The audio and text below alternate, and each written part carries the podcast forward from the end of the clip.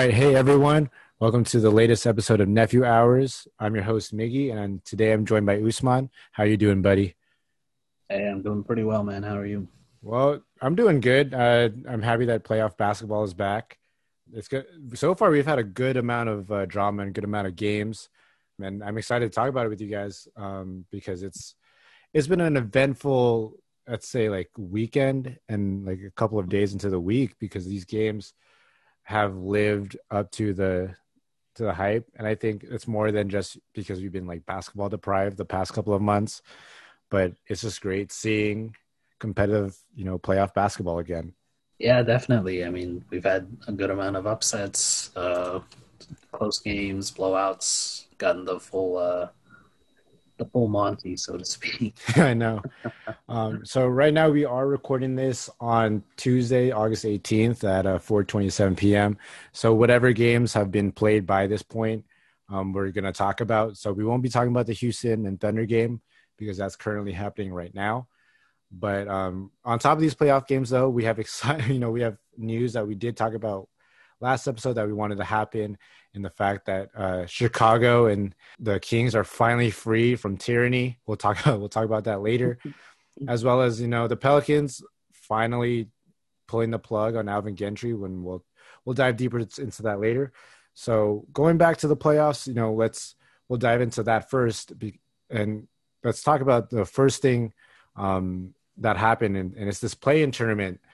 And on on Saturday we had Portland versus Memphis to see who would get into the eighth seed, and I I am 100% in favor of seeing the play-in tournament happen for future seasons because of the fact that it made the whole bubble race exciting in the West, and it made it, Saturday was just an ex, was an extraordinary game because you thought you know Portland was going to run away with it but here comes Ja Morant, you know, all by himself, like bringing the Grizzlies almost to the brink of forcing, you know, a do or die game on Sunday.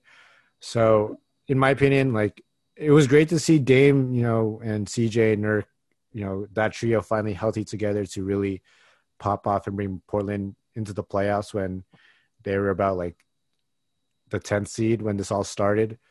So I think the play in tournament should stay. Maybe they should like adjust the the formatting of it instead of you know being four games ahead maybe like two within two games or one game or even tied. Because i you know th- this only worked because was a specific circumstance of why we needed to play in tournament. But if we're able to make it a lot more clear maybe you do like an 8 9 10 11 thing where those those four can battle out for the eighth seed. That'd be cool uh, see, the way I see it is that I think if they do keep it, they'd probably keep the same format. Because if you do do it like the seating way, as you said, then you would have like, I mean, you'd have like the 25 win box or something. Yeah, sure. For a playoff true. spot. Like this one, this play-in tournament, it works for the Western Conference. Mm-hmm. I don't think it works for the East. I feel like it could because, like, and I, am gonna like touch upon like what uh what uh, Kevin O'Connor and Chris Vernon have said uh, previously in the past that I that I um, heard them say, and it was their opinion, and I, I agree with it, is that having a play-in tournament that involves maybe like again like the ninth seed or maybe tenth seed, it it incentivizes teams to not tank, and and in that sense, like let's let's say you have like let's take the Chicago Bulls who were who are the tenth seed and and the Hornets who were who are uh, I think 11th, 10th or 11th. They flip flop one of those two, right? They're not great teams, but if with how close they were to the ninth seed, you know, and possibly the eighth seed, they could have, they totally could have, you know, made a push instead of, you know, tanking, tanking the way out, you know, taking their way out. However, and I, I agree with your point though, that the Hornets and Bulls are terrible teams, and so are the Wizards. So it would, would look pretty ugly but I think with your point with the Western Conference, it'd be a lot more exciting for them than it would be for us in the East. Yeah, it's it's rough. Hopefully the uh, the power dynamics are a little bit better in the future. yeah, but otherwise, I think the play-in tournament it could really um, it's it is fun. It's uh it makes it so that because right now with the eighth seed, everybody just thinks, "Oh, okay. I mean, congratulations, you're going to be it. out of here in four games." I mean, yeah. Plus, which, you know, sorry. isn't always true. We'll get to that later, but uh, yeah. Plus, again, though, um, it it makes I feel like the last month of the season better because mm-hmm. again, at this point, we know who's in the playoffs, who's not. We know who's tanking and who is just mediocre. You know, you know, sinking mediocrity. Um, I think by having a play-in tournament, again, you have teams that are just on the verge of making the playoffs decide not to tank and be like, okay, well, we have a shot. It's you know, it may not be a good one, but this is something that could maybe develop our young players that we have on roster, or maybe you know we go on a hot streak and we do make make the play in tournament and possibly pull off the upset and make you know the eighth seed and make the playoffs. So I'm all in favor. I want Adam Silver though to like kind of clean it up for for, future use, but with the success that it's had, you know, this whole this bubble, I think that he has a lot of um, ammunition or support to or and, and, and legitimate evidence to um to argue that hey maybe this is something that's good for our league and better our product and possibly drive up more revenue in the sense that if we do have fans in stadiums next season that they'll be able to go to this game and that they'll bump up TV ratings because everyone would just tune into this one game that matters. Right. So I think it'd be good for the brand. Yeah, I think you uh, you summed it up pretty well. All right, and so you know, I, I consider this part of the playoffs. Um, as we as we all know, uh, starting on Monday and today were game ones of uh, of all the playoff series. So yesterday uh, we started off with a bang, with uh, Utah and Denver going to overtime, with Denver ultimately winning by ten. Um, my my one take is Utah needs to get Donovan Mitchell some help. I I wish that Bojan Bogdanovic was in the bubble because he would have he would definitely helped uh, Donovan Mitchell out because this man did it all by himself with 57 points and he you know that's like the most I think the second most um, points um, in the in the in a debut. Oh, the second most in a debut. Is actually, it? might, maybe. Yeah. Actually, yeah, I think it is. Yeah. Because we had MJ sixty three, right? Was that in his debut though? Um, let me let me look. Let me. All right, but yeah, while you do that, um, no, it was a it was a great performance from uh from Mitchell, and uh, oh, actually, well, this wasn't Mitchell's playoff debut oh. either because he. Uh, oh yeah, so it was the youngest. The he's the youngest to drop fifty plus since MJ sixty three. Right. Okay. My yeah, bad. I think he, that's also tied for like the third most playoff points of all time. Nice. With like, uh, I think Elgin Baylor dropped 60 at one point and there's something like that. Oh, jeez. Anyway, so, um, yeah, the um, I think ultimately Utah's identity is we're a great defensive team and Donovan Mitchell's going to carry us on offense, but in the playoffs, I don't think that that just isn't sustainable. That's it, the ultimate. Mm, it isn't because again, they have no legitimate threats outside of Donovan Mitchell. I mean, I guess you have Jordan Clarkson as a spark plug. I, you know, I mean, but he's he's literally a flamethrower. It's either he's on or he's off. You have Joe Ingles, but again, mm-hmm. I, you can easily ma- you can easily match up with him. I feel now that they have they don't have uh, Bogdanovic for this for this whole uh, rest of the season, or right. they'll have I think Mike Conley by game three, but still, my, like we Mike Conley hasn't really impressed anybody. It's not right, like oh, it might be too late by then too. I know, so it's like I'm not gonna be like, oh wow, my Conley is really gonna make a difference here. Like I love the guy, I love him as a player, but he's not gonna, you know, make a difference for for um, Utah. And I think Rudy Gobert too. Like I, he totally, you know, is not is a non-factor. I feel on offense, outside of you know his quote unquote screen assists and being able to run pick and rolls with um with Donovan Mitchell. Like we all know, Rudy Gobert is just a defensive guy. You know that's what he's known for. But I don't. it's just you're going to rely on Donovan Mitchell scoring like 50, 60 points a game in order to give you a legit shot at beating the Nuggets.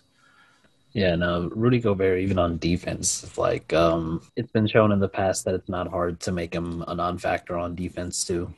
Yeah, it's kind of a shame. He's he's like he's like ten years too late. You know. Yeah, I agree. Um, and again, like uh, I'm looking at these like at these players that played for the Jazz yesterday, and like they had Juwan Morgan start. Like, who the hell is Juwan Morgan? Like, they have no name people playing because they are either all hurt or not in the bubble. So if yeah, they're probably gonna get gone maybe four one, four two uh this series. So if I'm the Jazz looking at what's what's happening, unless someone else goes absolutely nuclear, the Jazz this offseason have to be looking at someone that should you know be a legitimate scorer outside of Donovan Mitchell because the whole Conley experiment did not work at all. Bogdanovic yeah. though is great for them, and they'll need another person alongside those two to to make it work. On the other side of things, though, with Denver, uh, Jamal Murray and Nikola Jokic uh, doing their usual thing, carrying the carrying the Nuggets. Jamal with 36 and Jokic with a double double, 29 and 10. Um, I, it's kind of expected that as the two focal points of of the Nuggets that they do have to carry the load of this team. They are still missing Gary Harris, who I think is still injured, but I don't think it really matters at this point because Gary Harris this season has been a disappointment for the Nuggets. But they do now have Michael Porter Jr. as a starting uh, starting three. Um, kind of disappointed after the first half. Solid debut with uh, 13 points and and eight rebounds uh, in the playoffs. Yeah, no, it's uh, the Denver has a very bright future ahead of them. They got the great young talents and uh, of solid coaching staff, and you know they've managed to uh, keep uh, Porter Porter Jr. healthy, right? like that alone is a huge uh, accomplishment. I know that dude. That dude's a. We said we said it when the last time we hosted together that he's made of glass, and um, I, the the stupidest take I saw was that um the you know how like every time like uh like a person that was drank uh drafted low like they put all the teams that passed him they're like wow how'd you guys pass on him oh yeah and someone did that with michael porter jr and it's like well they all passed on him because this dude had a broken back what yeah. are we gonna what do you expect from oh. that um I, I agree with you michael porter jr has a has a bright future ahead of him but I from what from what we've seen, especially in the second half, if he if he goes cold, he he is cold, and it's not just on offense, on defense too. Because when Utah started coming back and um, forced overtime, uh, my, they kept targeting Michael Porter Jr. on defense, and then it led to um, Mike Malone subbing him out for like pretty much the rest of the game almost. So I think for for Denver, looking forward, they're gonna have to make sure that Michael Porter Jr. like stays locked in in a sense that if he's not on, you know, that he still stays active on defense because again, like like Utah, Denver is pretty is a pretty solid team on defense, anchored by Jokic. So um, they can still grind out with Utah as well. Yeah, no, they um, you know, in the future for for Denver, I think they they probably will need to find some of those like uh, kind of defensively complement pieces. Oh yeah, I guess to, to for lack of a better term, because uh, you know in the last game, uh, uh, Murray played for 40 minutes and Jokic played for 42. Yeah, and you know that's not that's not sustainable. Yeah, I agree with you. They did have Jerami Grant come off for for, for almost 40 minutes Right. So that's, I mean, again, it's, Jerami Grant is a solid role player, but again, to your point, it's I don't think that's someone you'd be like, oh wow, like that's you know that's a defensive piece we need. You know, like I agree. Looking yeah, we to can't, we can't have them running Tom Thibodeau minutes. No, they can't. No, one hundred percent. We've seen what happens when you, you do run Tom Thibodeau minutes. Um, ultimately, I think this is a 4-2, 4-1 Nuggets victory. But again, yeah. like if, to me, and this is before before we look ahead, I think I don't this roster I don't think is going to make it far anyway. So the, the, I think even with this playoff victory, it's it's something to like reflect upon. Of is this or is this Murray and Jokic's peak? Like, do we need to bring in a third star and trade assets in order to get that third star? Because um, th- this happened last year. They they made it to the second round, lost to the lost to the Blazers, and here we are again. They're br- probably going to win the first round, probably going to lose the second round to the Clippers, and what where we are where we left with the same thing. So something to look forward to, but good start for the Nuggets so far. Yeah, let's. Uh, speaking of the Clippers, let's let's move on to that. Uh, oh my goodness, solid game. However, uh, it was mired in controversy with the with the K uh, KP ejection, which I wholeheartedly disagree with. Um, the reason why he, he had those two techs, uh, the first one was a weak one, where he he cleanly blocked. I believe it was uh, I forgot who it was, but he got a clean block. I think on Paul George, if I remember correctly, and he was complaining to the refs because they called a foul on him and they teed him up. And then uh, who was it? Marcus Morris then shoves Luka Doncic on defense, and it wasn't it wasn't like a rough shove. It was like it's it's you know you know that there's a physicality there, and I guess uh, Doncic took it the wrong way because the game the game was pretty physical up until this point, and um, K, Kristaps came up and uh, stood up for his teammate, and weak refs you know ejected him on a double technical, and it's you hate to see it because it's the playoffs and these games matter and the things like this decide decide games because at, at this point of the of the uh, of the game the, the Mavs were up by five you know sure the right. Clippers were coming back but the Mavs still had a solid momentum going where they were able to answer back with whatever the Clippers did and so ultimately I believe that if if uh, Porzingis was never ejected, they they could have possibly held on to win just just yeah, because no, he's such a solid player. Definitely, they could have. He was having a great game uh, on both ends of the floor. Now, I will say that the uh, just as a bit of a caveat, the refs did give Paul George a technical for arguing as well. Yeah, but um, I saw some people saying that online, but I disagree with that line of thinking. Like, yeah, I think the the problem isn't hypocrisy; it's that the refs yeah, need to 100%. like just put the whistles away. You know. I know, like it's it's the playoffs. You know, like I get it. Like it's your job to obviously call like you know call fouls and you know uphold the rules, but you know with the playoffs, like you got to rip out like half of those. You know, half the rule book out because it's going to get physical. You know, people are going to keep diving. Yeah. People are going to you know beat up on each other, and we all know why. And it's it's not just to say it's entertaining, but it's also because these these players know what's worth it. They're going to sacrifice their bodies for it. So I, it also like also brings the stigma of like for casual fans, you know, or people who barely watch basketball, you know, that see this, it, it promotes the stigma that the league is soft and it's not because if for for us that watch it it's it's very intense it's very it's very um entertaining. Right, right, and then on top of that, um, the casual fans right now all have like the whole Last Dance thing. Oh yeah, and they're like, oh, you know, it was so tough back then, and now it's so soft. But it's not. right. It's you know, it's, it's rough. The refs should not. The refs should not be a factor in dictating the winner of a game. One hundred percent. Like um, that big of a way even then too, like uh Doncic was even had to put the team on his back regardless, putting up 42, um, just just to you know beat the refs himself. But um, however, uh, one thing to really note of with with uh, Doncic, as great as his debut was in the playoffs, um, shooting 61% from the field, um, with seven rebounds and nine assists, he did have 11 turnovers.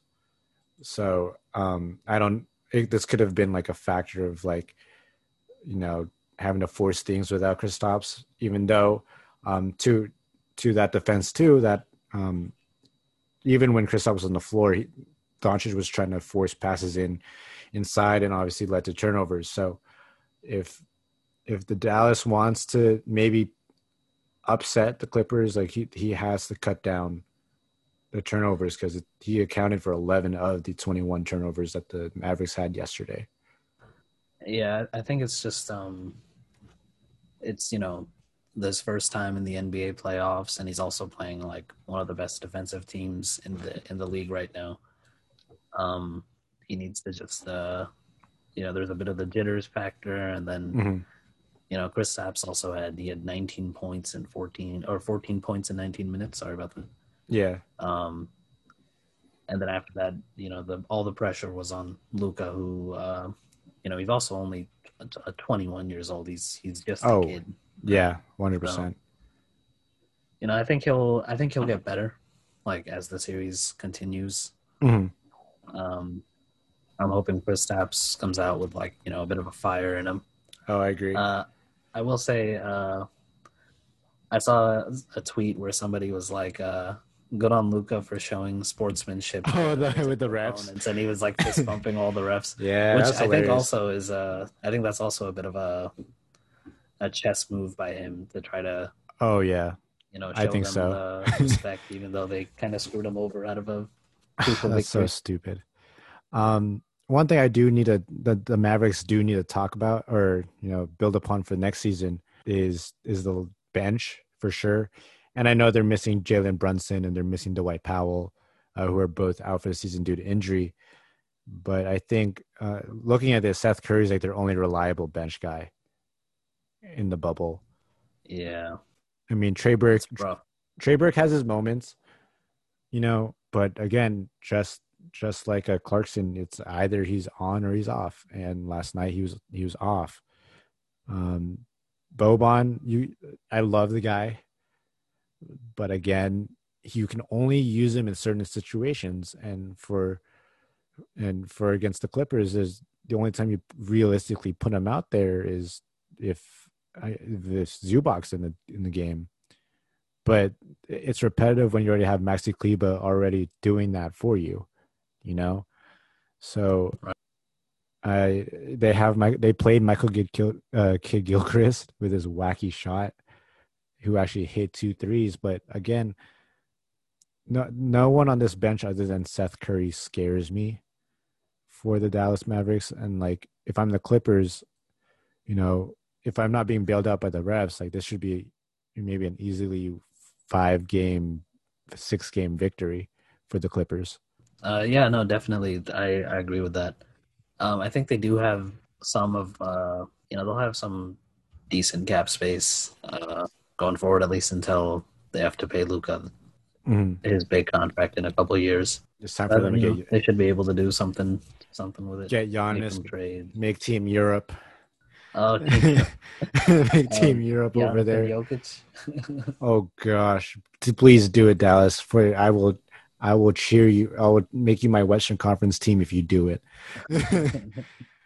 um, you know, on the flip side with the with the Clippers, it was they finally have everyone in the bubble healthy. So they have like every single player that they they rely on to they can finally use. And so we yeah. finally saw the rotations.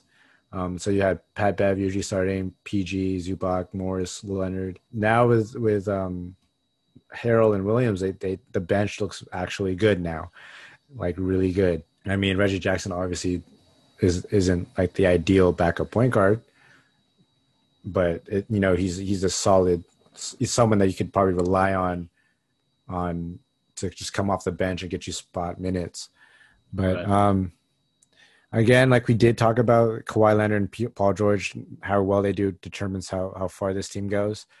Um, playoff P has not arrived yet. um, he scored 27 on 10 of 22 shooting. Kawhi with 29.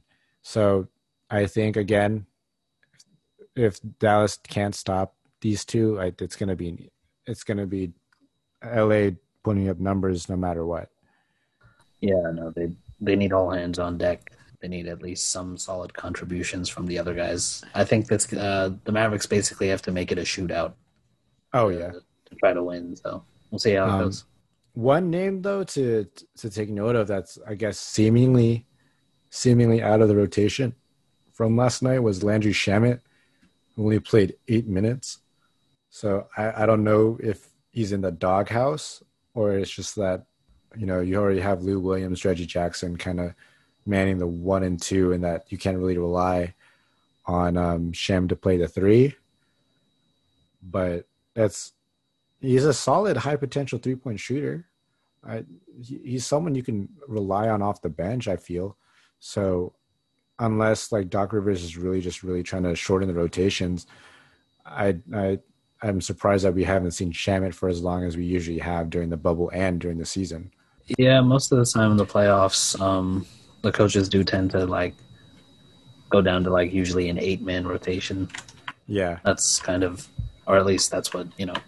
Uh, I know Erik Spoelstra does that and mm-hmm. the Heat are the Heat are my favorite team, so that's yeah. I pay attention to the most. Yeah, but I so I agree with it, but I I feel like again with with the amount of uh, with how well I think Shem is as a shooter, I think you still can put him in because they're playing what like let's see, and they're playing these players about yeah. almost 40 minutes a game. And i mean it is expected for the playoffs but you know, maybe to make sure that you know you load manage or whatever it is that you kind of even out the the minutes a little bit. Uh, moving moving right along with some of the other games, uh, we'll talk about Brooklyn and Toronto for a little bit.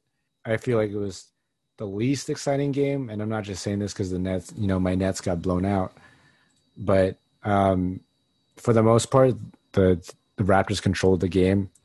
Um, and it's just a testament to their defense they came well prepared and wanting to stop Caris LeVert and stop Joe Harris and all that. So um, if you see these clip like the clips of like how like the the Raptors play team defense, it's amazing and it's something that like for for all like us basketball fans to really study in a sense to see how well they do.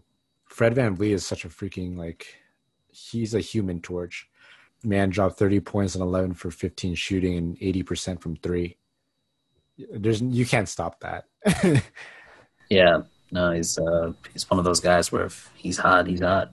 I mean, they uh, nothing you can do. Yeah, I watched the. I think I watched the first half of this game where the Raptors dropped like 80 points. Yeah, they dropped. They went up and 33, like 50 or something. They went up by 33 at some point, but yeah, third quarter though they. Uh, and, and this is again a testament to Jacque Vaughn, who actually you know adjusts to the situation. And I'm again, I'm going to push for for him to be the head coach, um, even though like this could be just a small sample size and me overreacting. But he did adjust well. Um, he kept Timothy Luwawu-Cabarrot in, who absolutely was our best player on uh, yesterday with 26. Yeah. Um, I doubt he's going to do it again tomorrow because he's he's an on and off guy. But for for the Nets, I think they just have to figure out how to um, just break out of these these defenses that Raptors keep throwing at them, and really get LeVert going because he shot 35 percent from the field, and though he only though he did get 15 assists, like it's it's you know he needs to be scoring at least 25 a game to at least give us a shot at winning. Um, Joe Harris, uh, I think, has been the best player in our bubble, and he again he delivered with whatever you could. So um, I think the Raptors still win this 4 4 1, maybe a 4 0 sweep, but I, am to pull for a 4 1 sort of thing.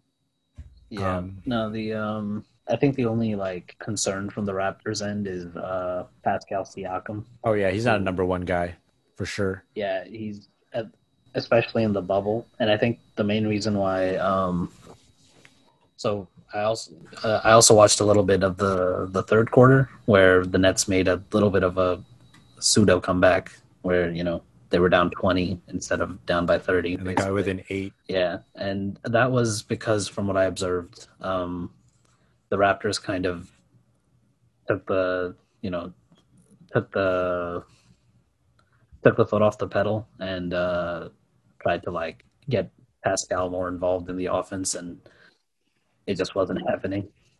I agree. He ended like, up with he ended up with 18 points on 31 percent shooting. Yeah, that's not Nine good. of those all. points came from the free throw line. I, I mean, so. at, at, least though he did have like a double double with his 11 rebounds.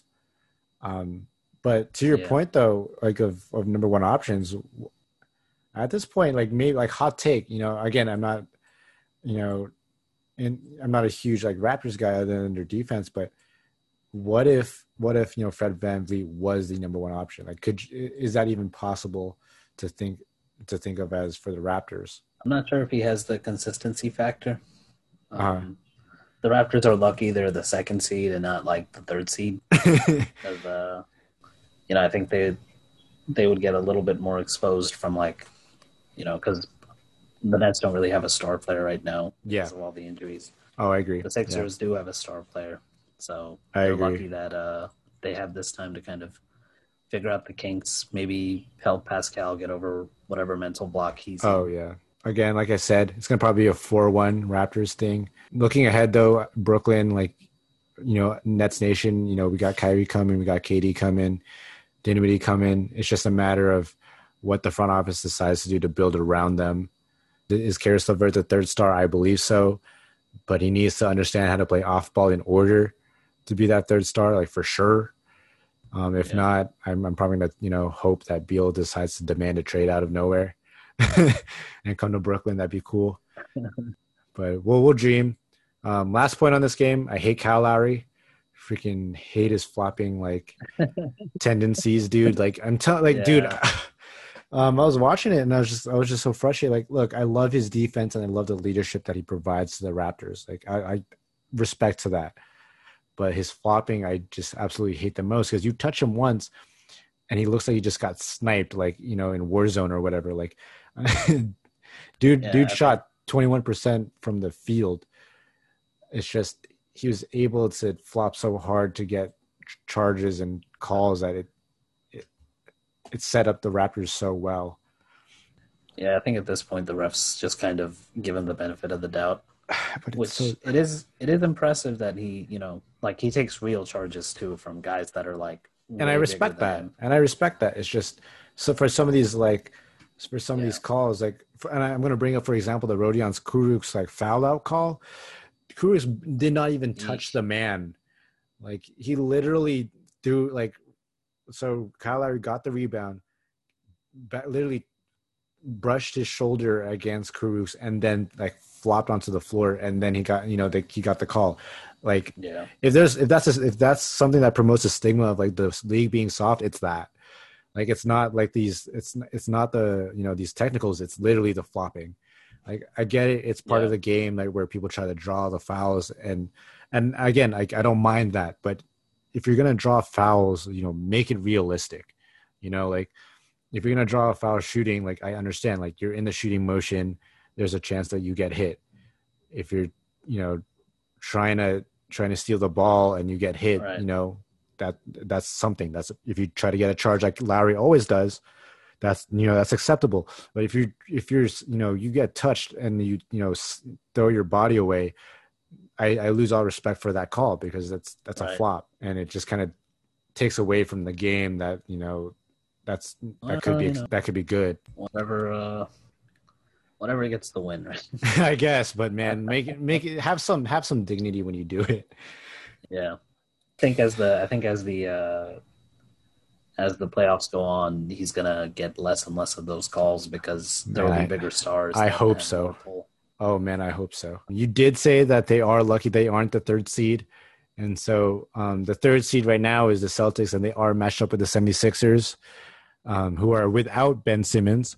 And so, as as expected, though, albeit it was really close, the Celtics pulled out an eight point victory on the 76ers. Jayson Tatum and, and Gordon, uh, or sorry, not uh, Gordon Hayward, uh, Jaylen Brown put up 32 and 29 respectively. I, I, at this point, I did say that Jayson Tatum like is pretty much like what the Celtics live or live or die by, but at this point now, like with the, the past week and a half have gone, since I've said that, I think Jayson Tatum and Jaylen Brown is literally the lifeblood of the Celtics. Like how they do determines if they win the game or not.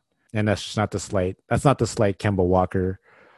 You know, he's a Kemba Walker's a great player. He's an all star, but yeah, he's during this bubble he's struggled, and it's he's like the he's like the third string. Like he's your ideal like third like third wheel to these this this dynamic duo that that is Tatum and Brown. Other news though with that is Gordon Hayward uh, left the game with an with a ankle sprain, and it was reported today by Woj and Shams that it's a grade three ankle sprain. and He's out a month, so realistically, he's not back until maybe the tail end of the the semifinals. Who who we're assuming right now will be against the Toronto Raptors. So I, in my opinion, I think, I mean, it's it's a good blow to the Celtics because you know Hayward Hayward is a good player for for the Celtics. Like he's a good role player, but to me, it's not like he's you know all of a sudden like oh crap, like the you know the Celtics are going to tank. You know, like no, like they have like there's three better players on the Celtics than Hayward. So the question is now is who fills in for Hayward, and at the moment it looks like it's going to be Time Lord Robert Williams. I'm not sure, um, well, but uh, I'm I'm going to disagree with you slightly on the importance of Hayward because um, I'm looking at the the box score of this game right now. The Celtics basically ran a six man rotation. Um, mm. Only so aside from those six guys that played over uh, 20 minutes, you had Enes Kanter with eight, Brad Wanamaker with 10, and uh, Robert Williams with 12. Mm. Um, if Gordon Hayward is that important to the Celtics uh, that they're playing him 34 minutes and they're playing other hmm. guys mm. on their bench, like aside from Marcus Smart, not even over 15, that could hurt. Yeah. Now, on the other side, the 76ers, um, they're kind of forced to play Al Horford a lot of minutes. Yeah. And I don't know what happened to Al Horford. but uh, I don't know either. He, he like he um he's not good. Yeah, there's there's no other way to put it. I, I just I, you know to your point though to to Hayward like again it's I, you know he is important you know to your point like but it's just that he's not game changing to to me like it's not going to be like oh wow like Hayward being out is going to decide this whole series. Like no like if if there's a next man up like mentality like that's perfected so well it's the Boston Celtics you know? Throughout the throughout the years they've shown us like hey you know just because one guy is down we have another player that is legitimately that could legitimately fill this role. Whether it be you know time lord himself or maybe grant williams or whoever else that gets you know extended minutes i wouldn't sleep on the fact that like one of these players can have a solid series against the sixers for in, in replace in replacement of hayward the only time i would worry about is again the next round when they have to play the Toronto Raptors. Um, to your point on on Horford, yeah, I don't, I, I don't know if it's just like a it's, it's a bad fit type thing, or or that he's legitimately washed, or it's both.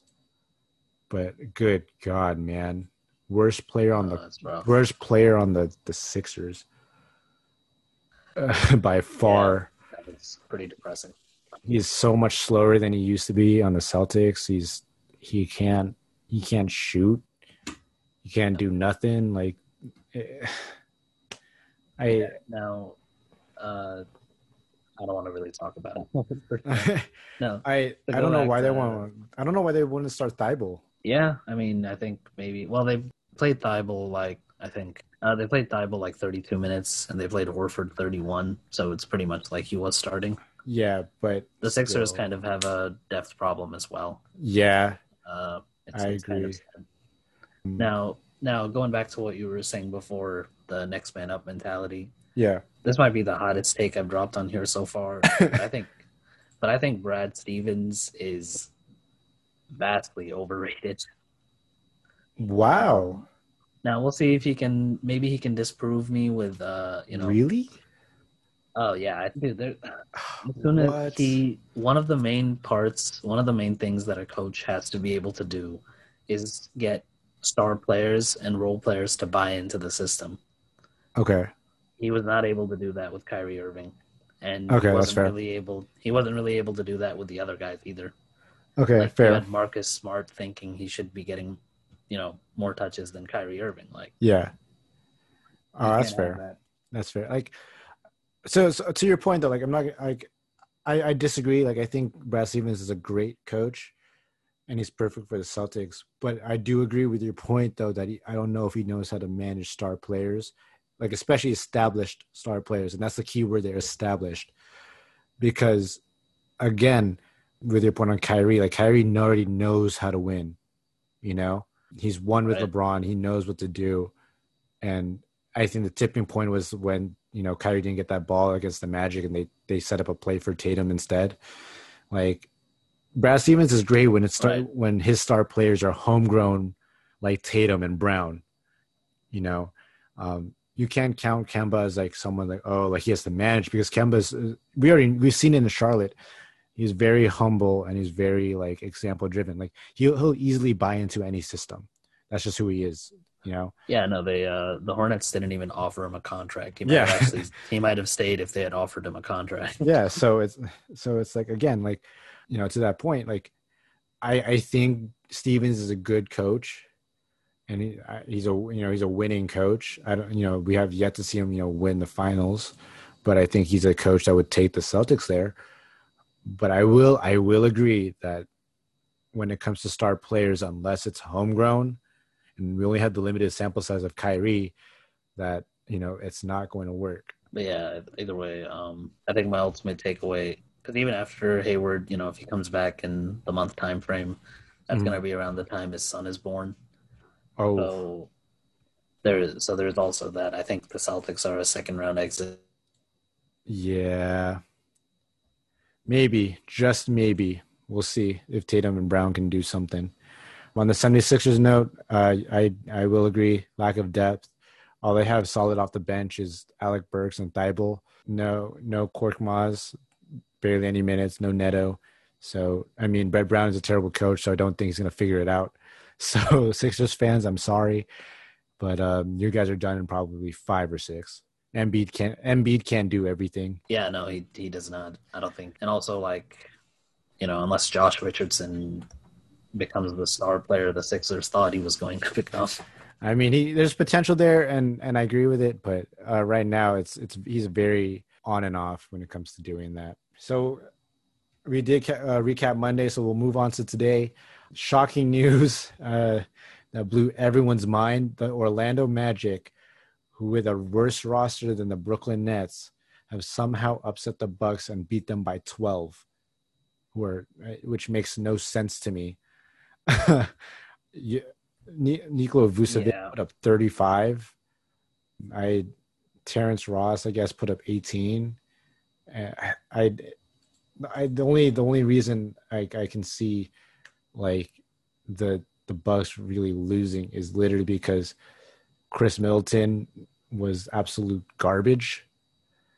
Um, and the yeah. fact that Brook Lopez is not like his Brooklyn self no more, and he cannot hang with big guys like Nikola Vucevic because my gosh, Vucevic like had his way with him um, uh, yeah.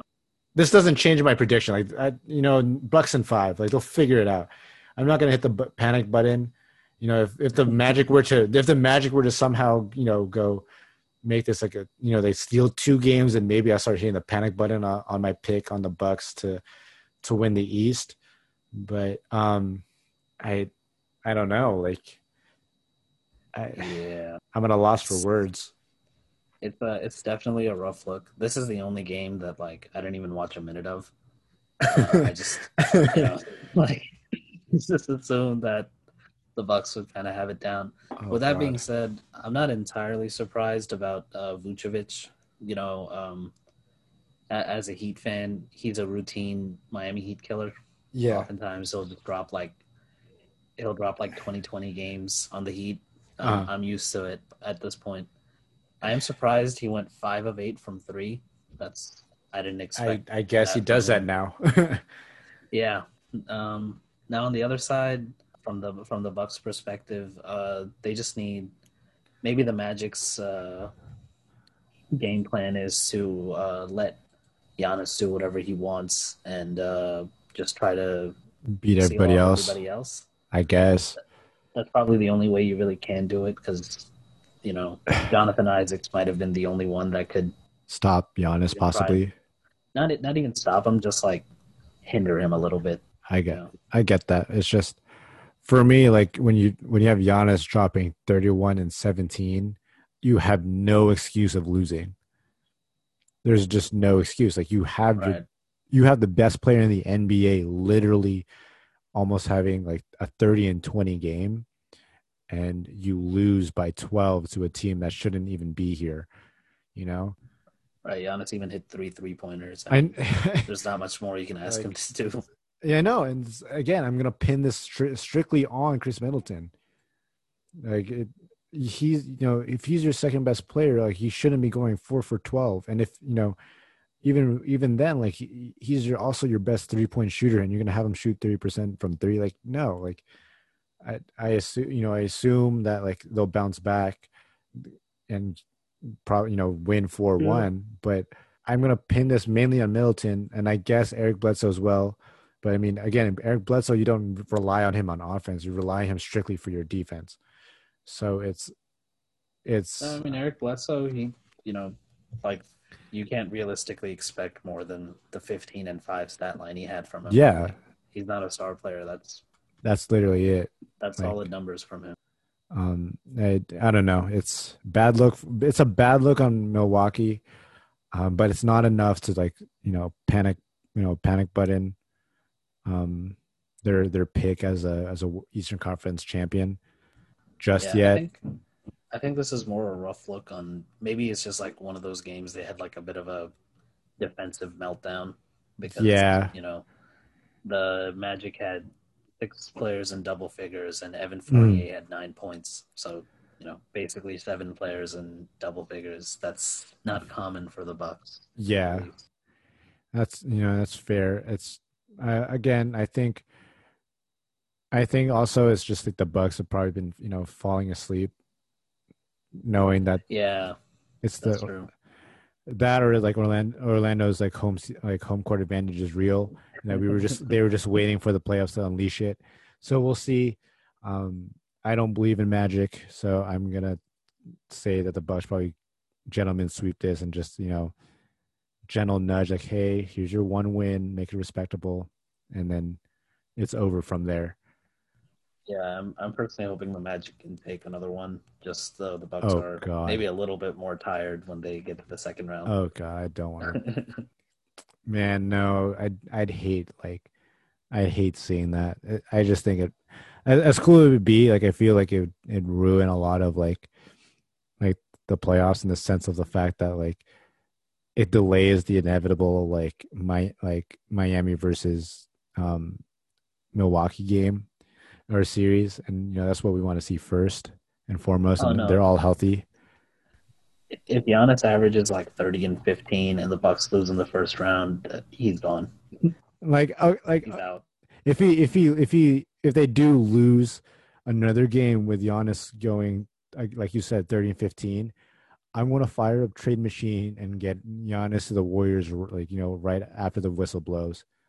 Because that oh is, God, I'm going to like that's it. Like there's you can't you can't defend that.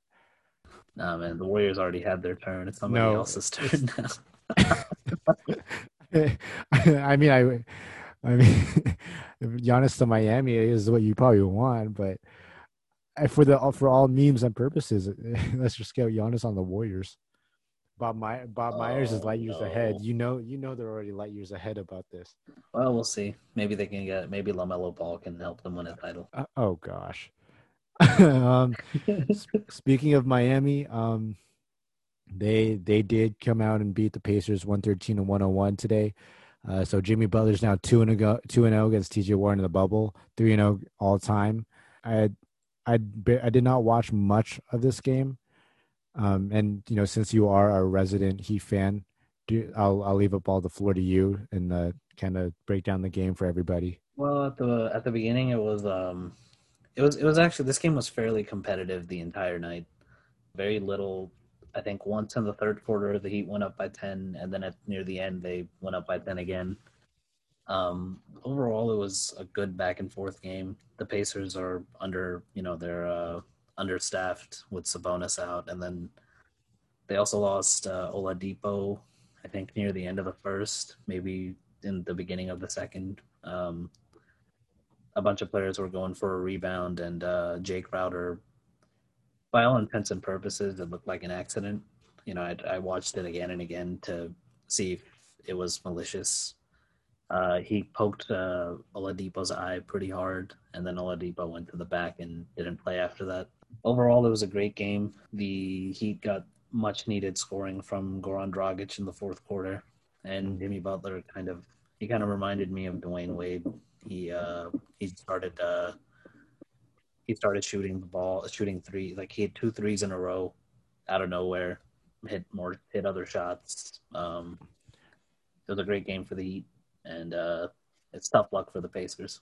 I mean, apparently, so according to Marc Stein, that those two threes were the first ones since March. Apparently, oh my god! So I, goodness, um, so is so Butler, I guess, just completely abandoned the three until now, just to, to flex on T.J. Warren. Um, my take on it is uh, great game by Miami. Um, we know that when Miami is a playoff team, that especially under Erik Spoelstra, that they're a great, great competitive team. Yeah. Um, all respect to Coach Spoelstra for sure. Um, my thing, my my only concern um, is I want to know why Kendrick Nunn did not play because he's he's considered uh, you know part of the rookie of the year race, even though it's obviously going to be Ja who wins it. But um, no no Kendrick Nunn today. Yeah. All we had at the guard was Goran and Tyler Herro and Robinson, who struggled from the field. Yeah, so um, Nunn has been kind of having a rough go in the bubble. Uh, I think first, I think first okay. he was one of the two Heat players that actually had COVID. Bam Adebayo was the other one. Oh, before the bubble started. Okay. So he and Adebayo arrived late to the bubble. Then he had to mm. leave the bubble for some personal reason, and he came back now. And then on the other okay. hand, on the other end, it's um, Erik Spoelstra is he's a good coach and he's good at making like solid like game to game adjustments. But in games okay. themselves, he's very rigid with his game plan for the most part. Uh-huh. So if he told Kendrick you're not playing today, you know, even if he's probably, he's probably not going to play. Which I don't really like mm. that that much. But yeah, which is know. it's just interesting because Derrick Jones Jr., who we we thought just died on the court when the, they last played each other yeah. um, last week, was what I mean. Again, he had like that neck injury, and I guess it was it was minor enough for him to play. But it's weird that he got to play, you know, after nearly dying, like you know, right. like having a, like a possible like serious injury over Nunn. Um, I don't, I don't know. I yeah, do, um, I do like seeing Andre Iguodala get playoff minutes though for you guys. Yeah, Iguodala he played. uh You know, he didn't have much of an impact on the box score, but his defensive impact was uh mm-hmm. was clear. I think that's the other thing.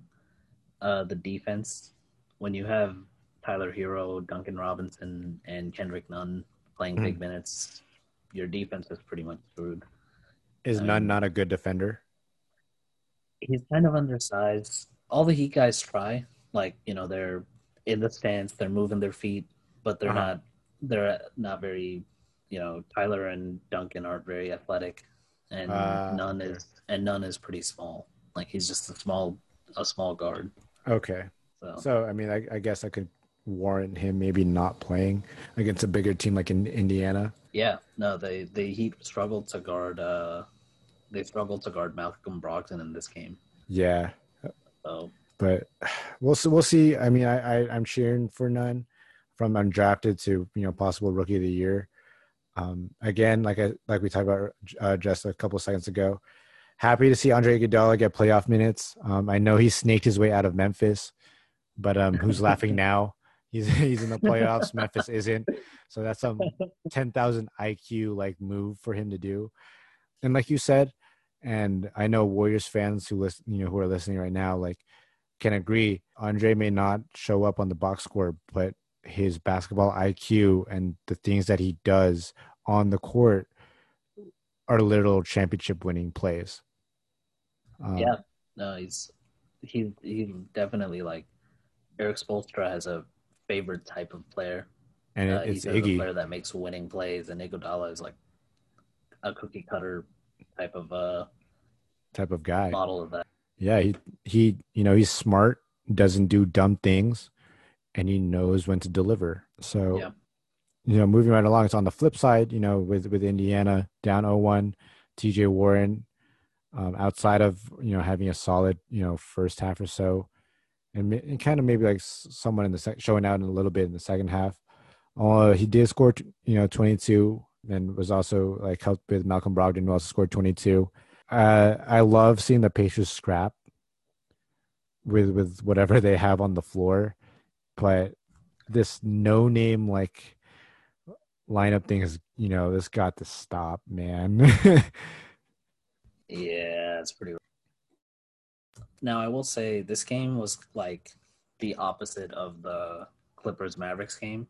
I feel like the refs just kind of let them play and be more physical. Mhm. Uh, this was definitely, uh, I think it was the it was probably the lowest scoring game of the playoffs so far. With uh, the Heat scored 113, the Pacers scored 101. It seemed like all the other games went for like 120 plus for for both teams. Oh, actually, no, the no, the Celtics, and Sixers, Sixers, yeah, went 109, 109, 101, no. 101. Yeah, so it was a good, solid, like scrappy type of defensive game.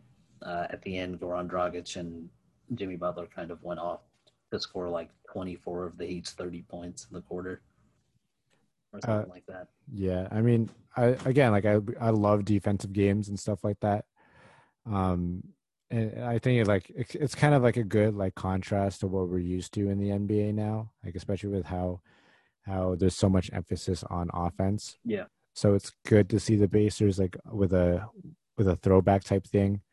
Um, but my gosh, man, I, I again, like I know, like I, I said earlier, it's just this no name lineup is just you know, I, I vented to you about it before when we were, you know, kind of running over what we were going to talk about today. But you know, you you're playing guys who like who's Edmond Sumner, like who's who's JaKarr Sampson, you know, like who are like who are these guys? Like, I mean, you do have the holiday, like the the lesser known Holiday brothers, but they're not even as good as Drew. So you know that you can consider them like no names. Like the little people you only know are T.J. Warren, Miles Turner, who did not have a good game at all. Um, Yeah. Malcolm Brogdon, Victor Oladipo, and Oladipo was gone um, for like literally 40 minutes of the game with his injury, and he could very much be gone from the Pacers when when his contract runs out. So, like, I I applaud Nate McMillan for yeah, no, he's doing a great job. for yeah for doing a great job with whatever he has. Oh, and all respect to the god TJ McConnell. I Forgot about him. All respect to him. They but they didn't play him much, but they actually did like they put him in near the end of the third quarter and immediately went on like a 10 to nothing run. And then I know, they took him out in the fourth again. he's because he's a good like he's a solid player. We we said it. We talked about it like the last time you know last time we we hosted together that the Pacers they have they don't have quote unquote bad players like they're all solid players like TJ McCall, Right. Doug McDermott. But as solid as some of these players are, like again, these no name guys, like as quote unquote solid as they are, like you're not they're not gonna match up well against Tyler Herro or Duncan Robinson or you know, players like, you know, with with that kind of stature because, Right. you know, they're they're just end of bench guys that are forced into this role. Um Yeah, I believe in the Discord server, uh, somebody said the Pacers are they're a team of third options and role players. but they're And, I good. mean, they're good role role players and third options though. oh yeah, definitely. But unfortunately, especially with Oladipo only playing eight minutes, uh, that's just not gonna that's not gonna cut it.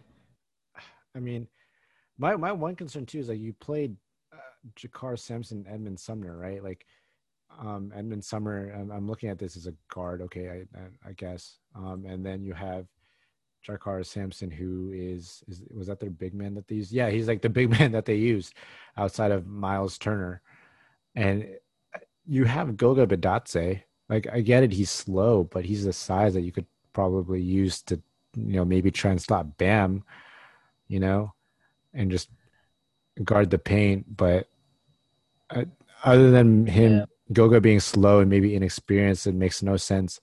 You play someone like JaKarr over over Goga.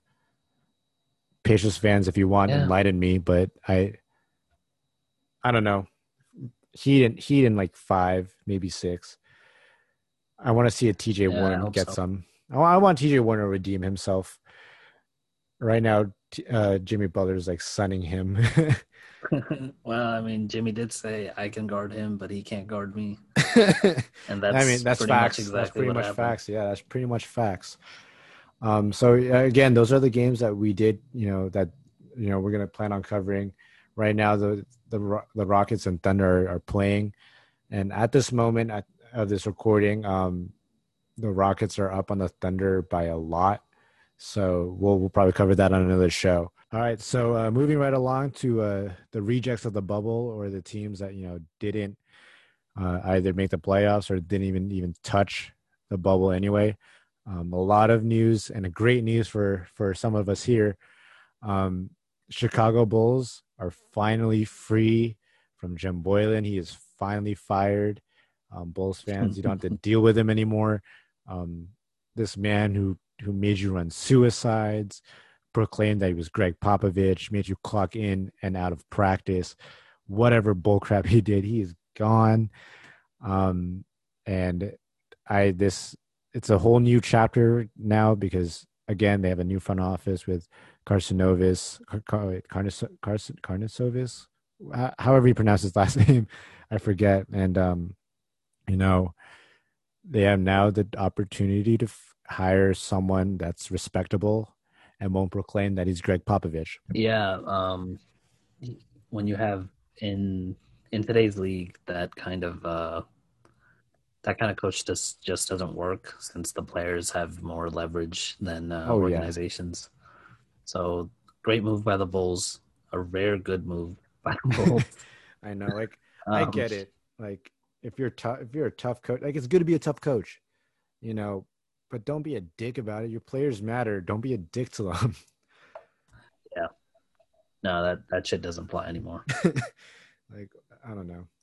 However, though, uh, they do they do have a, a quote unquote candidate list as reported by Woj so far, and um, right now they have Denver assistant Wes Unseld Jr., um, former Brooklyn head coach Kenny Atkinson, uh, Toronto assistant coach Adrian Griffin, who is currently mired in some controversy, um, and current Bucks assistant Darvin oh. Ham.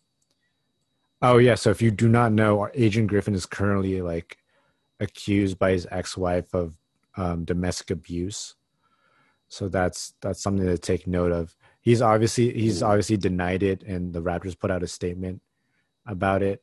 Um, it's not as convincing as you you know you'd like to see, and um, again, there's there hasn't been any um, evidence that's been put forth other than her statement of what he's done.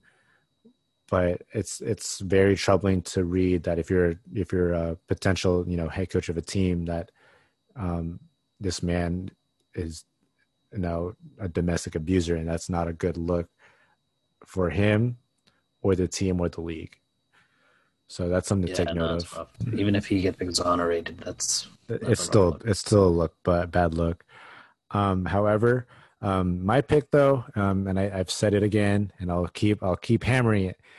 Please hire Kenny Atkinson, uh, Chicago. Like he is the ideal coach that you would want to you know have coach this young core of Zach LaVine, Coby White, um, uh, Wendell Carter Jr., Daniel Gafford.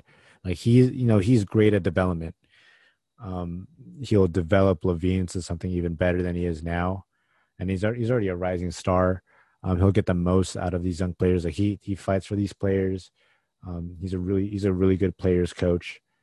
Um, the only issue you the Bulls fans will the Bulls will have to deal with is how rigid he is, and it's not like he's rigid like like Spoelstra. It's more so like he is very set in his ways and the fact that like he won't change anything you know oh, like, oh so you're, so you're, saying he runs like the same sets and everything oh my like, god yeah like that's like the biggest pain that you, us in brooklyn had to like deal with because you you would think that like once you got Kyrie that you would change like the offense around to where it would work through him. Oh, okay. But he, he kept this whole he, he still maintained the whole offense of equal opportunity.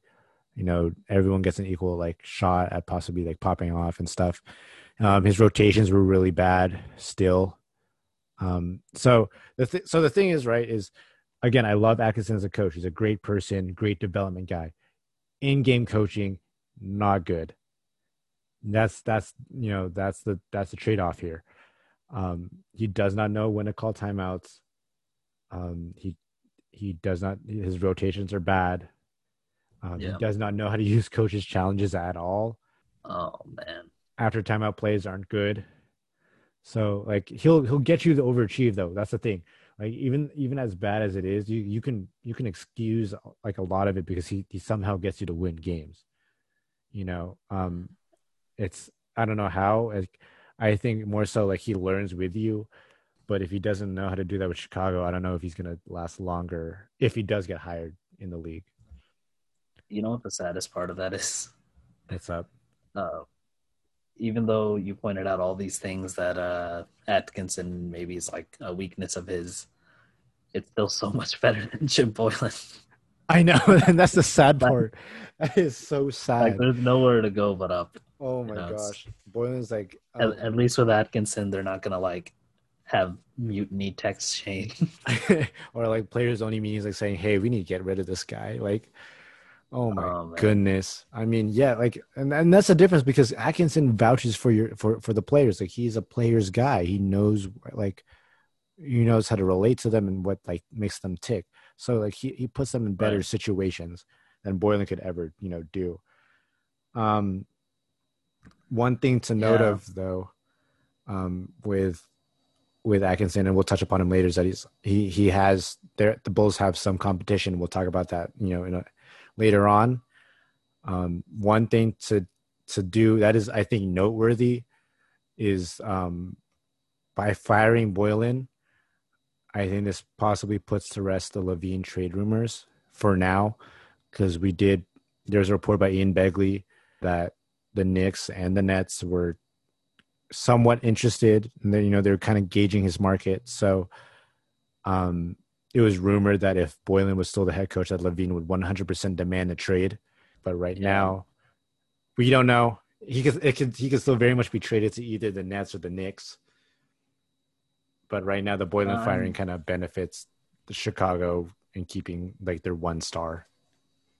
Yeah, I'm hoping he kind of sticks around because, uh, you know, in April the Bulls fired uh, Garpax, and then mm-hmm. now in August they fired Boylen. So mm-hmm. I hope he gives them a chance. I think they, you know, they have like a new regime in, and they're trying to change their ways. So yeah, hopefully, uh, I hope I hope they they can develop some of that talent they have and do well with this and it's not like they have a bad roster. Like they have, it's a solid roster. It's just terrible coaching. Yeah. You know, if you get if you get Kenny Atkinson there, like he'll probably get you to overachieve, and you'll probably surprise and be like the eighth seed. You know. Um, however, though maybe, LaVine maybe make that play-in tournament next. I know, right? like, that, that's the thing. That's possible with under Kenny Atkinson's like development. Um, but however, LaVine said he does want to win. So hey, man, if you if you somehow do listen to this, Brooklyn is a great place to win. We have Kyrie and KD. Demand it, man. um, so continuing with the firings, um, one of the one of the bubble firings we got was Alvin Gentry being fired from the Pelicans. So his his tenure there is over. Um, I think he'd be a great assistant somewhere. But you know, um, tough yeah, luck. I think uh, I think it's a it's kind of a tough, it's kind of a rough look from the Pelicans because I'm pretty sure he was the whole Zion minutes restrictions and stuff wasn't his like, fault. Yeah, like he was probably getting direction from the David health Griffin team. or whoever or the health people. Yeah, yeah. But you know, as usual, I, I mentioned it the last time I was on here. Um, the coach is often the the black sheep kind of. Yeah. In any situation, I, I feel bad for this guy. I know he's just he's a solid offensive coach. I think again he he's a great he's a solid coach offensively. Um, defensively, like there's there's obvious question marks and we saw that like throughout the season and and in the bubble. Um, yeah, it's uh, it's not his fault. Uh, Lonzo forgot how to shoot. I know. right? like, I, like it's not it's not completely his fault. Yeah, I agree with you. It's just um, I think right now the best case for him, and I I, I wouldn't be surprised is if he is assistant somewhere.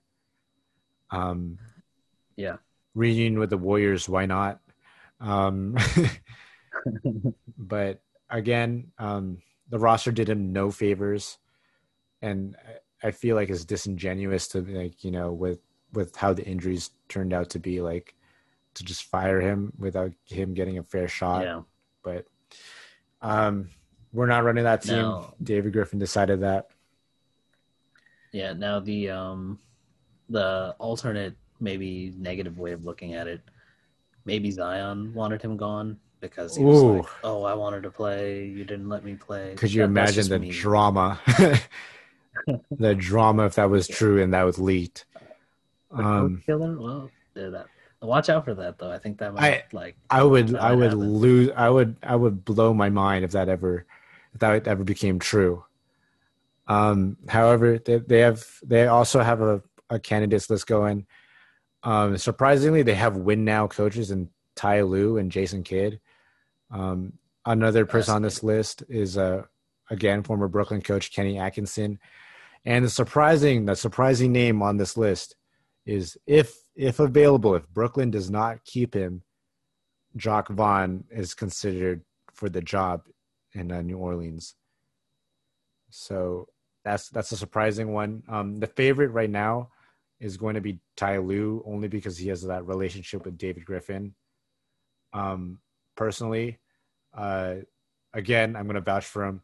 If you're you have a young core, Zion, you know, I guess Lonzo, Ingram, Hart, you know, all these young players. It screams Kenny Atkinson. Like I'm going to keep vouching for that. If if the Nets don't, you know, hire Jacque Vaughn, we go for Ty Lue instead. Um, Jacque Vaughn would be a great hire. I feel for the for the Pelicans. Um, yeah. He's overachieved with the with the bubble nets, and I you know it's something that I guess pr- it could prove that he's you know changed from when he was in Orlando. So it's something, but right now, I think Ty Lue is probably going to be the most likely hire due to his relationship with uh, David Griffin. Um, if I'm a Pelicans fan yeah. or a fan in general, I would never want Jason Kidd on the sideline as a head coach.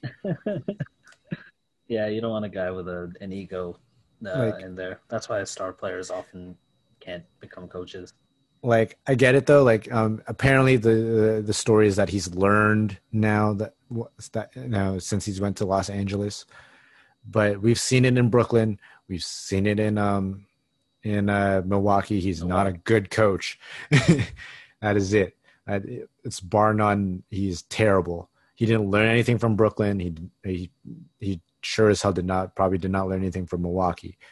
So yeah. I now see since uh, since you're gonna vouch for your guy, um, I personally, I would possibly take the risk on uh, trying Fizdale again because really, just just just hear me out on it. Okay. Uh, he was uh, he was the Heat's assistant for many years, Spoelstra's mm. assistant, so he kind of has that uh, Heat culture upbringing. Yeah and the reason he got fired from Memphis was because uh, he had like an issue with Marcus Gasol. Uh, because at that time, Marcus Gasol was not the skinny three point shooting guy he is now. He was like traditional, you know, plotting center Marcus Gasol. Mm-hmm. So he got fired because he was fighting with the, you know, quote unquote star player. And then they eventually, you know, got rid of Gasol anyway. Yeah. And then after that, Fizdale went to the Knicks. Yeah. And we um, all know how that went. I feel like the I feel like the Knicks are like the Las Vegas of the NBA. What happens in New York? Don't York disrespect New my York. city.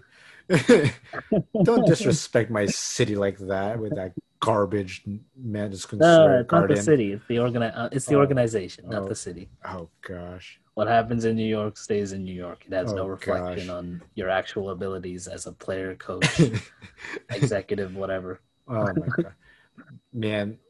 You know, I get it. Las Vegas is a laughing stock of Corona, but no, we are not that level of bad.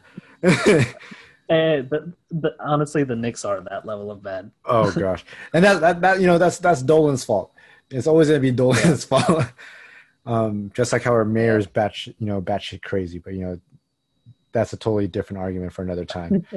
oh man, but no, but um, yeah, no, I think Fizdale, he, I still think he could try to implement the whole like, because these players they need that kind of culture setting type of uh type of personality, especially if they mm. want to keep these guys together long term. You can't have okay. egos getting uh, conflated and whatnot. I agree, and so my one the one thing like the biggest criticism, especially when he was in um in uh, New York, was the whole rotations thing. Apparently that that was an issue in, in New York. So I don't know, like, is that should that should uh should fans who you know ultimately have to cheer for the for Fizdale if he does ever get hired again, is that a concern that they should be looking at? I'm going to give Fizz the benefit of the doubt because I don't know if you saw the Knicks roster. Oh yeah, it's absolute it garbage. Was, it was like it was like five power forwards. absolute how do you? Dog crap. is he supposed to make a rotation out of that? Fair. I'll, I'll, give him that one. Yeah, I'll give you that one. Fair. So um, we'll see uh, when it comes to to Chicago and, and New Orleans. Um, they join the uh, Brooklyn Nets as the only teams right now in the coaching carousel. Um, there's probably more to come. We don't know yet. Um, teams like Minnesota or and um, or maybe Houston that could that could possibly open up. Maybe the Spurs, yeah. even though uh, Gregg Popovich said he wanted to coach another year, we don't know. Oh, he did. Wow. He said he's yeah. It, it, was like his post game uh, post game uh, uh press conference, they asked him like, "Will you be coaching next year?" And he said, "Why wouldn't I?" So, oh, okay, well, so he's gonna be there on a bench, but we don't. Will he be with the Spurs? Who knows? Um, probably is, but you know, who knows? yeah. So that those you know those are some names to to pay attention to. Um, last you know last thing uh, we, I want to talk about here. Who all you people in Sacramento, all you two fans, um, jump and rejoice. Vlade Divac is gone. Uh, you guys will have the opportunity to have a legitimate uh, general manager or a vice president of basketball operations. Um, you guys are you guys are free from Vlade Divac, oh, even, even though he only like was there for five years, but those long five years. Um, on a on a lesser note, too, assistant GM Peja, Peja Stojakovic uh, stepped down as well. So I guess uh, you know best friends on the Kings when they played with each other. I guess I guess they are I guess they are true ride or dies, and they left at the same time. I guess, um, but you know the Kings are free. Um, I'm rejoicing with you. Um, it'd be cool to see the Kings be as good as they were back in 02 and that'd be something.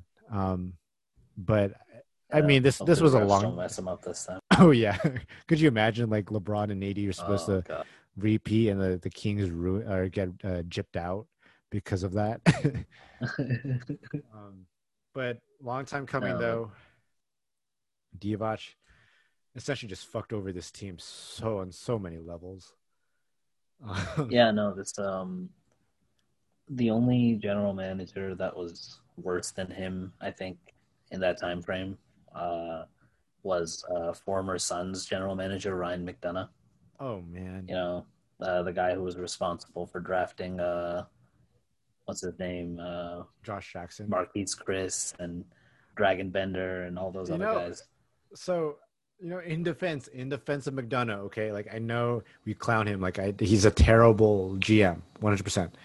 However, in his defense, he got Devin Booker, I, I, as much as bad as Marquese Chriss was in Phoenix, he's good in Golden State. Um, T.J. Warren bad on Phoenix, popped off in popped off in in another market. So I'm I'm going to say this: it's not his fault completely. Not his fault completely. Did he do a bad yeah. job of like surrounding the young talent? Yes, I'm. You know that's that's inexcusable. However, I'm the revolving door yeah, of coaches.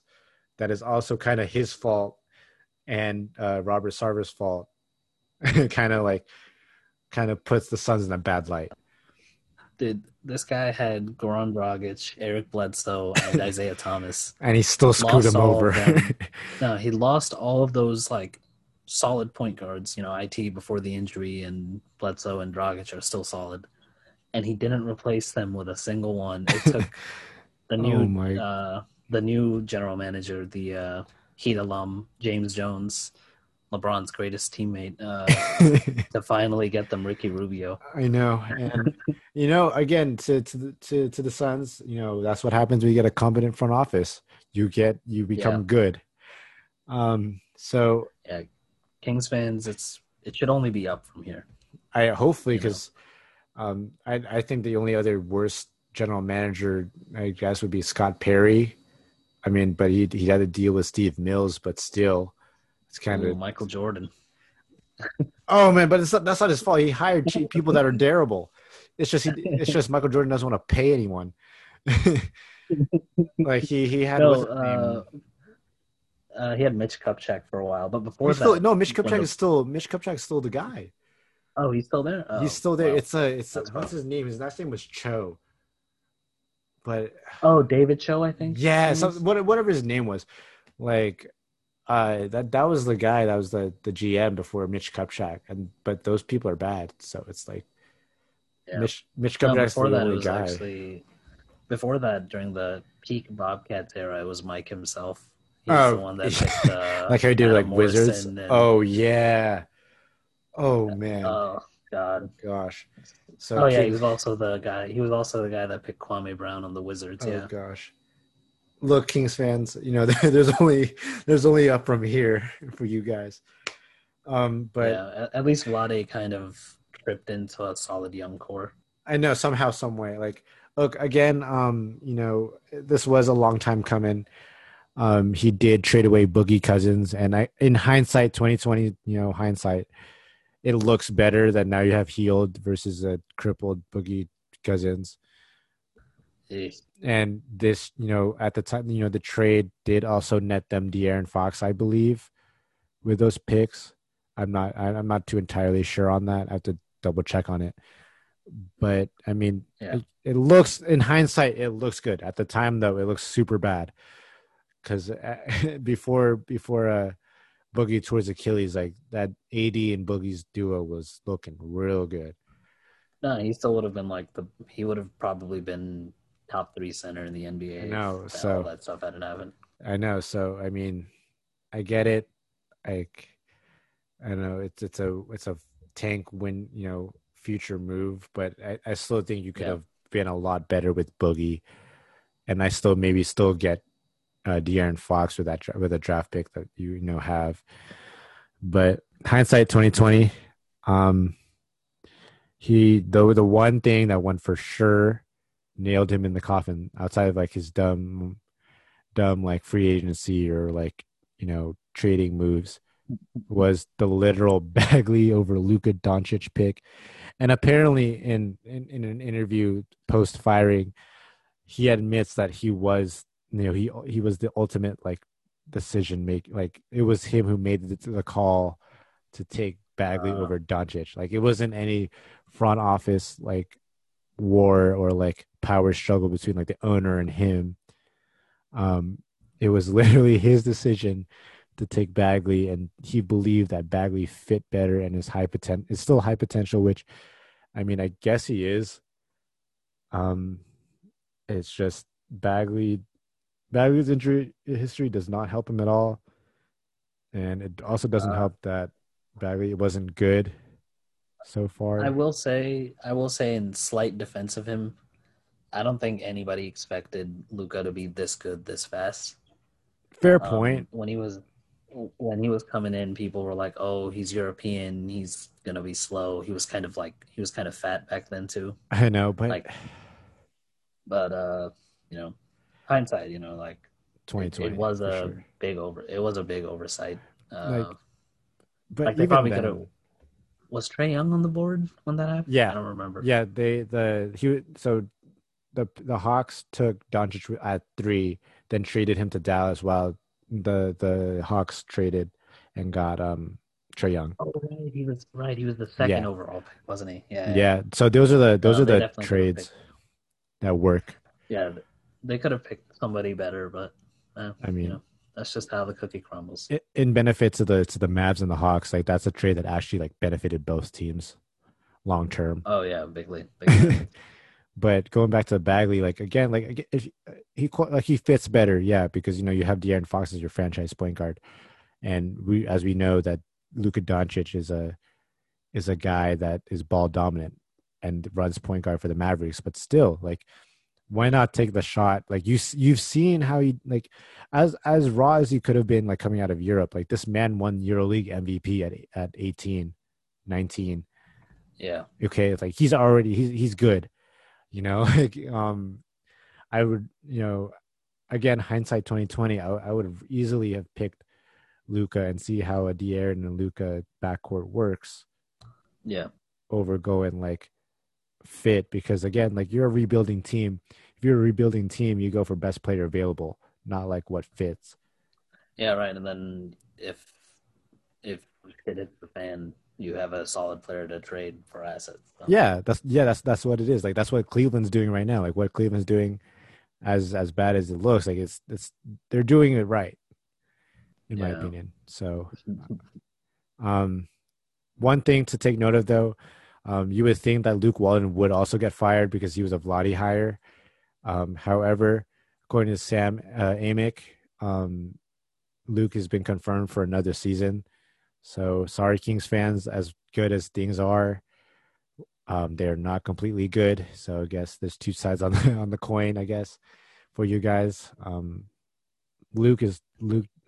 I don't know, man. Like he's he was overrated because he got to overachieve with the 73 and 9 Warriors because you had freaking Steph, Clay, Dre at their peak.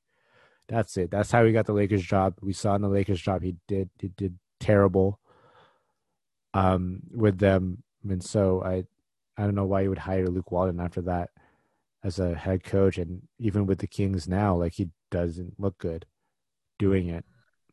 Yeah, I don't really have any uh, big Luke Walton takes, but I will say um, this is the joke I've kind of been making since uh, since he got hired by the Kings.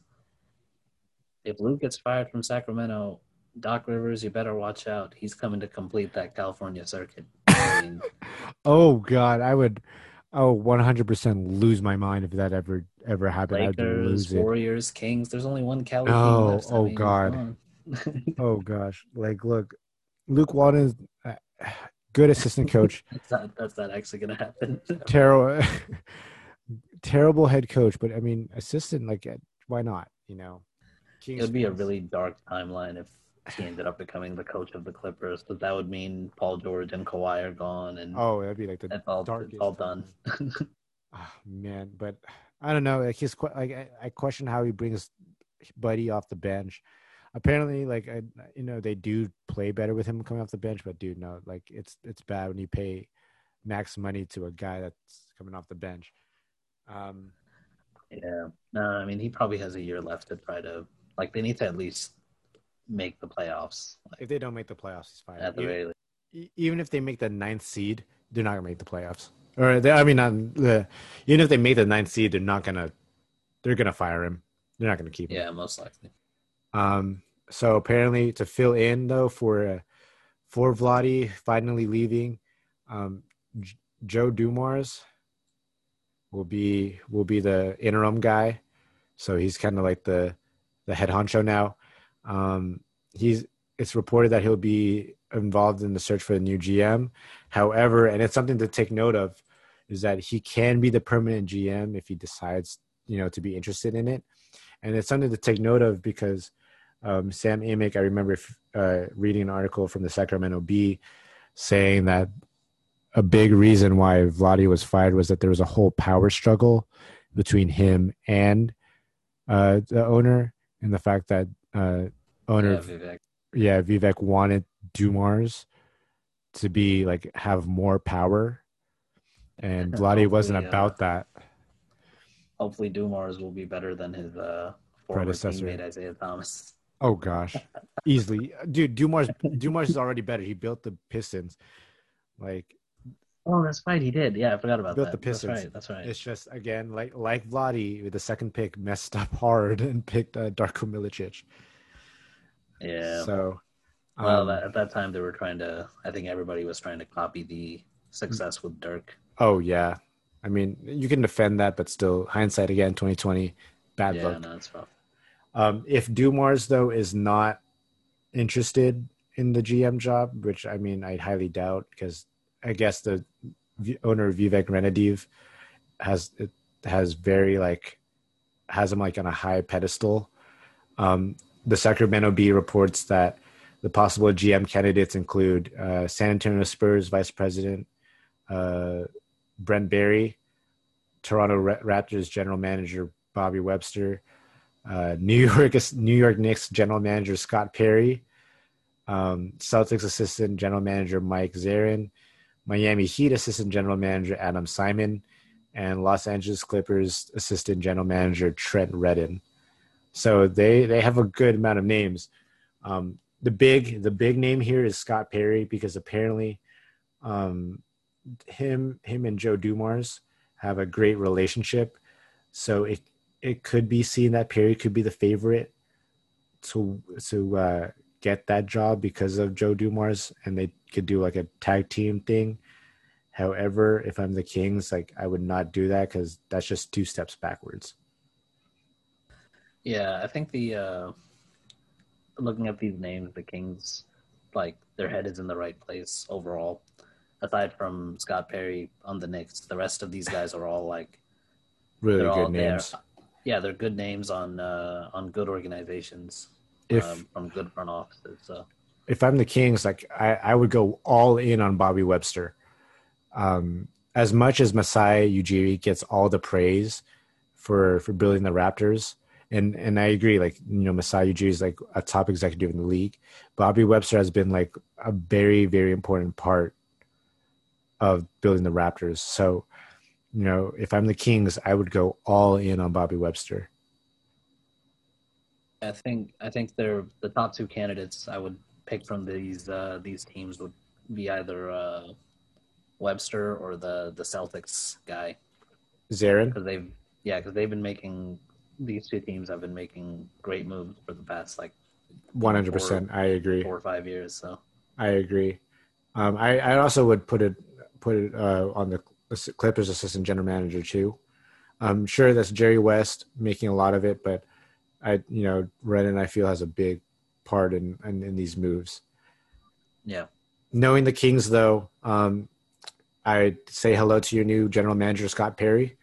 I'm all like, all, you know, I I'm gonna I'm gonna give Perry the ben- again the New York thing, uh, the Knicks thing. I'm I know. the benefit of the doubt. I mean, okay, look, I, I get it. Like Mills was your guy that decided to have five power forwards, but you could have said no. You could have fought it. Yeah, maybe. So, Uh, I, to all the Kings fans, especially with the, the relationship that he has with Dumars, have fun with Scott Perry as your new general manager. You know, knock on wood. Hey, it's still it's still better than Vlade. I mean, that- That's true. What it is. Um, they're back in the lottery again, but this time they don't have to, you know, they don't have the odds of being the number one pick again. So we'll see how they do that on Thursday. Um, so as of now, um, that is that's all we have today to talk about. So uh, thank you, Usman, for joining me. Um, we're we actually plan on having a set schedule. Uh, now we're gonna try recording twice a week. Uh, we're gonna try recording. We plan on recording on Friday um, post uh, lottery recap. Um, and then next, starting next week, we're going to try to get Wednesdays and Saturdays as a recording day. So again, hey Usman, really, you know, thanks again for joining me today. Great basketball talks. It's always a pleasure talking with you. Yeah, thanks for having me. man. Um, so again, this is Nephew Hours, um, episode four. Uh, you know, follow us on Spotify. You know, keep promoting this amongst your friends. Um, follow us on Instagram as well and, and Twitter. You know, help us build this brand that we've got going. We're just a bunch of, you know, guys on Reddit that love talking basketball. A lot of us just finished college or in, in college, so we're trying to, you know, you know, build something with whatever resources we have. So again, um, promote this amongst your friends. Um, get this going, and you know, for all for the listeners that are listening right now and currently support us, you know, thanks again with everything, and that's that. Thank you again, guys.